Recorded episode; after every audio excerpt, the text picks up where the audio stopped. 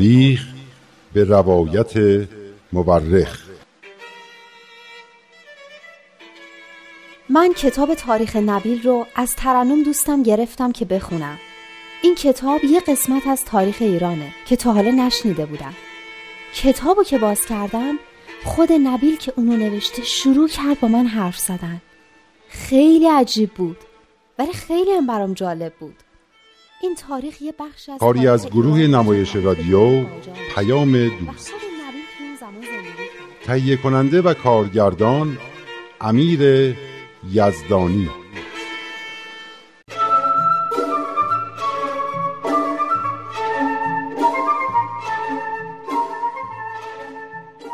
دیشب روایت جناب نبیل درباره زمانی بود که حضرت بهاءالله به ادرنه تبعید شده بودند و در اونجا زندگی می‌کردند.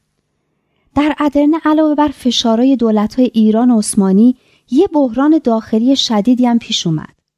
خلافکاریا و فتنه و فسادای میرزا یحیی و همدستش سید محمد اصفهانی علنی شد و حضرت بهاءالله بالاخره بعد از سالها پرده پوشی مجبور شدن اونا رو از جمع یاراشون جدا کنن. اما در ادرنه یه اتفاق خیلی مهم دیگه هم افتاد و اون این بود که حضرت بهاءالله پیامشون رو به همه سران عالم اعلام کردند و طی الواحی که به نمایندگان دولت‌های مختلف جهان تسلیم شد اونا رو به برقرار کردن صلح و عدالت دعوت کردند. یه بار دیگه حکم تبعید حضرت بهاءالله صادر شد. باز همه مردم شهر غرق ماتم و اندوه شدند. حضرت بهاءالله رو داشتن بعد از چهار سال خورده از ادرنه هم تبعید می‌کردن. حکومت ایران حضرت بهاءالله رو از ایران هرچه دورتر می‌خواست.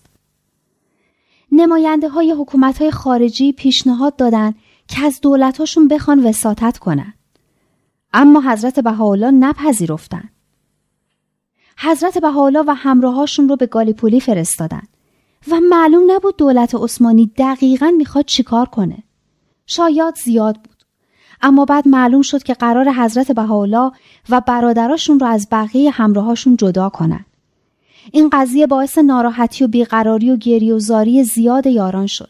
حتی یکی از اونا به اسم حاجی جعفر تبریزی وقتی دید اسمش در میون تبعیدی هایی که قرار حضرت بهاءالله رو همراهی کنن نیست اونقدر ناراحت و ناامید شد که تصمیم گرفت خودشو از بین ببره. خوشبختانه جلوشو گرفتن و نذاشتن خودشو بکشه. بالاخره در اثر مقاومت و اصرار حضرت بهاءالله دولت عثمانی اجازه داد که بقیه یارانشون هم بتونن همراه ایشون به تبعید برن. فکر نکنم هیچ جای دیگه سابقه داشته که یه عده برای تبعید شدن انقدر اصرار داشته باشن و تازه همه مال و اموالشون رو هم به باد بدن. به هر حال در گالیپولی معلوم شد که قرار حضرت بهاءالله رو به عکا تبعید کنن. یعنی از تهران به بغداد، از بغداد به استانبول، از استانبول به ادرنه و حالا هم از ادرنه به عکا. جناب نبید، من دیشب پرسیدم عکا کجاست؟ گفتین حکایت داره این عکا.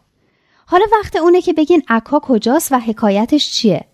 بله محلی که برای تبعید نهایی حضرت بهاءالله انتخاب شده بود شهر و قلعه محکم و ترسناک به نام عکا بود که در سواحل عراضی مقدسه قرار گرفته بود یعنی در فلسطین آن زمان که حالا جزی از کشور اسرائیل به شمار می آید. پس اینکه معلم دینیمون می‌گفت بهایی و جاسوس اسرائیلن و از این حرفا به خاطر اینه که حضرت بهاءالله به عکا تبعید شده بودن. اما کشور اسرائیل که فکر نکنم اون موقع هنوز وجود داشته. درسته؟ اسرائیل خیلی وقت نیست که به وجود اومده.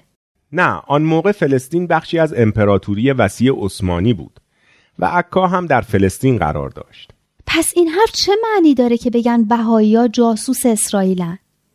یعنی جاسوس کشوری هستن که اون موقع اصلا نبوده و بعدا تشکیل شده؟ معنایش فقط دشمنی است. به قول شما هیچ معنایی نمی‌تواند داشته باشد. البته به این سبب که عکا تبعیدگاه نهایی حضرت بهاءالله بود و حیات آن حضرت در آنجا خاتمه پیدا کرد. زیارتگاه های بهایان در آن سرزمین قرار دارد. ولی همانطور که شاید بدانی مکانهای بسیار مقدسی از یهودیان، مسیحیان و مسلمانان هم در همان سرزمین وجود دارد. آیا درست است که به همه آنها تهمت جاسوسی بزنند؟ پس پیامبر ما ایرانیا عاقبت در غربت و در خاک عثمانی اون روز از دنیا رفت این واقعا مایه خجالت نیست البته من اینطور به قضیه نگاه نمی کنم. این حوادث به هیچ وجه تصادفی نبود. درست است که این تبعید در اثر اعمال نفوذ روحانیون و عوامل حکومتی ایران صورت گرفته بود و انتخاب عراضی مقدسه برای تبعید و زندانی کردن حضرت بهاءالله برای آن بود که تأثیر و نفوذ ایشان را از بین ببرند. اما این فقط ظاهر قضیه بود. یعنی حقیقت قضیه غیر از این بود؟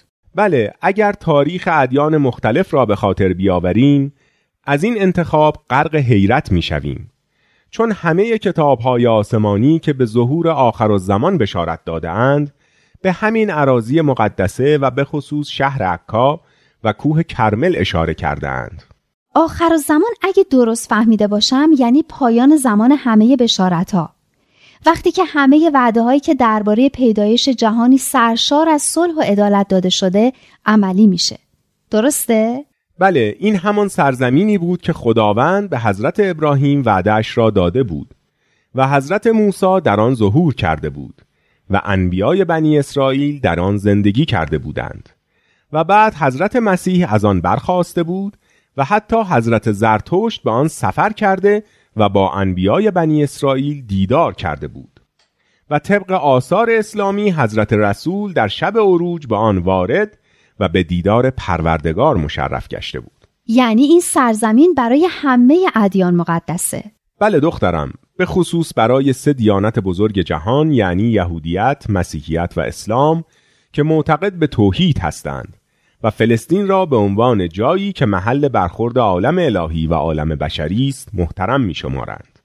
حضرت عبدالبها که لابد به خاطر داری پسر ارشد حضرت بهاءالله و جانشین ایشان هستند بیانی در این باره دارند به این مضمون که اگر این ظلم و کینه نبود و این تبعید صورت نمی گرفت کجا عقل باور می کرد که حضرت بهاءالله از ایران هجرت کنند و در عراضی مقدسه ساکن شوند؟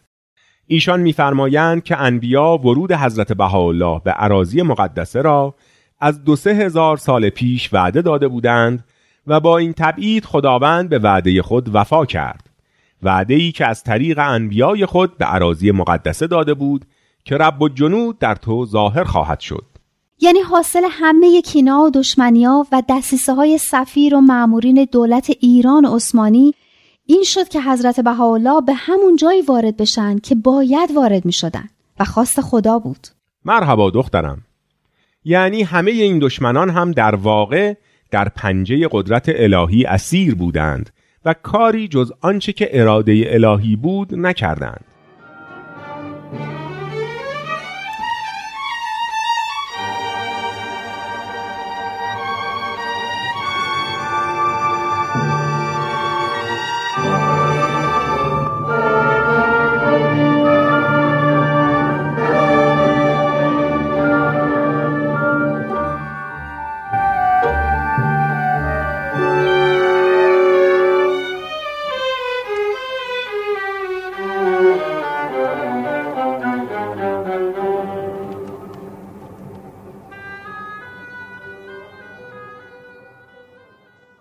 بشارات زیادی در کتب مقدسه درباره یکا هست. مثلا در کتاب یوشع باب دو آیه پانزده میفرماید وادی اخور یا همان آکور یا عکا را به دروازه امید مبدل خواهم ساخت و در آنجا مانند ایام جوانیش و مثل روز بیرون آمدنش از مصر خواهد سرایید که این اشاره به حضرت موسی و ظهور الهی است. حضرت رسول اکرم در توصیف این شهر مقدس می‌فرماید عکا شهری است در سرزمین شام که خداوند آن را به رحمت خود اختصاص داده است. همچنین از حضرت رسول اکرم منقول است که می‌فرماید قوله تبارک و تعالی خوشا به حال کسی که زیارت کند عکا را و خوشا به حال کسی که زیارت کند زائر عکا را. و همچنین می‌فرمایند فقرای عکاس سلاطین و سروران بهشت هستند حتی روایت است که فرموده اند به درستی که یک ماه در عکا بهتر است از هزار سال که در جای دیگری بگذرد چرا؟ مگه عکا چی داشت؟ هیچ چیز دخترم زندان شهر بسیار بد آب و هوایی بود که زندانیان خطرناک را از سراسر امپراتوری به آنجا میفرستادند تا در آب و هوای بد آنجا از بین بروند. هیچی نداشت. به جز اینکه قرار بود حضرت بهاءالله رو به اونجا تبعید کنند. همه این حدیثا در واقع دارن به ظهور حضرت بهاءالله و ورود ایشون به عکا اشاره می‌کنن. مرحبا دخترم درست متوجه شدی. بقیه مردمم اگه یه ذره فکر کنن معنی این حدیثایی که گفتین رو می‌فهمن. خیلی جالبن. حدیث جالب دیگری هم در فتوحات مکیه تعلیف ابن عربی راجع به اصحاب قائم ذکر شده که میفرماید و همهشان به قطع می‌رسند مگر یکی از آنها که در دشت عکا و در میهمانخانه الهی وارد می شود. این دیگه حرف آخره. عجب. یعنی همون سران و رهبران بابیه که همشون کشته میشن. به جز بزرگترینشون که حضرت بهاءالله بودن و به عکا تبعید میشن. خیلی جالبه. باید یه جایی یادداشت کنم. معنی این پیشگویی خیلی واضحه. عجیبه که مردم نفهمیدن. خیلی ها هم فهمیدن. فقط چند هفته قبل از ورود حضرت بهاءالله به زندان عکا ای از رهبران نهزت هیکلیون که از پروتستانهای آلمان بودند با کشتی از اروپا حرکت کردند تا در دامنه کوه کرمل ساکن بشوند و در آنجا از حضرت مسیح که معتقد بودند به زودی به آنجا باز خواهد گشت استقبال کنند. یعنی اینا به حضرت بهاءالله ایمان آوردن؟ آنها از روی بشارات کتب مقدسه فهمیده بودند که رجعت حضرت مسیح نزدیک است. می‌دانستند که در عراضی مقدسه باید به دنبالش بگردند. اما آنها منتظر عیسی ناصری بودند.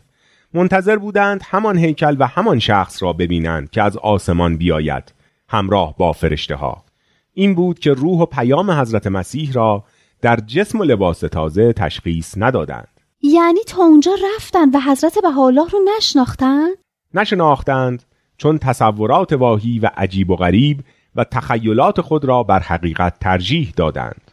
جالب است که در سردر خانه های کوچکی که در ساحل خلیج و در مقابل زندان حضرت بهاءالله ساخته بودند روی سنگ عباراتی به زبان آلمانی نوشته بودند مانند ظهور رب نزدیک است که هنوز هم هست و می شود دید البته گروه ها و فرقه های مذهبی زیادی چه در میان مسیحیان و چه در میان مسلمانان پی برده بودند که ظهور موعود نزدیک است.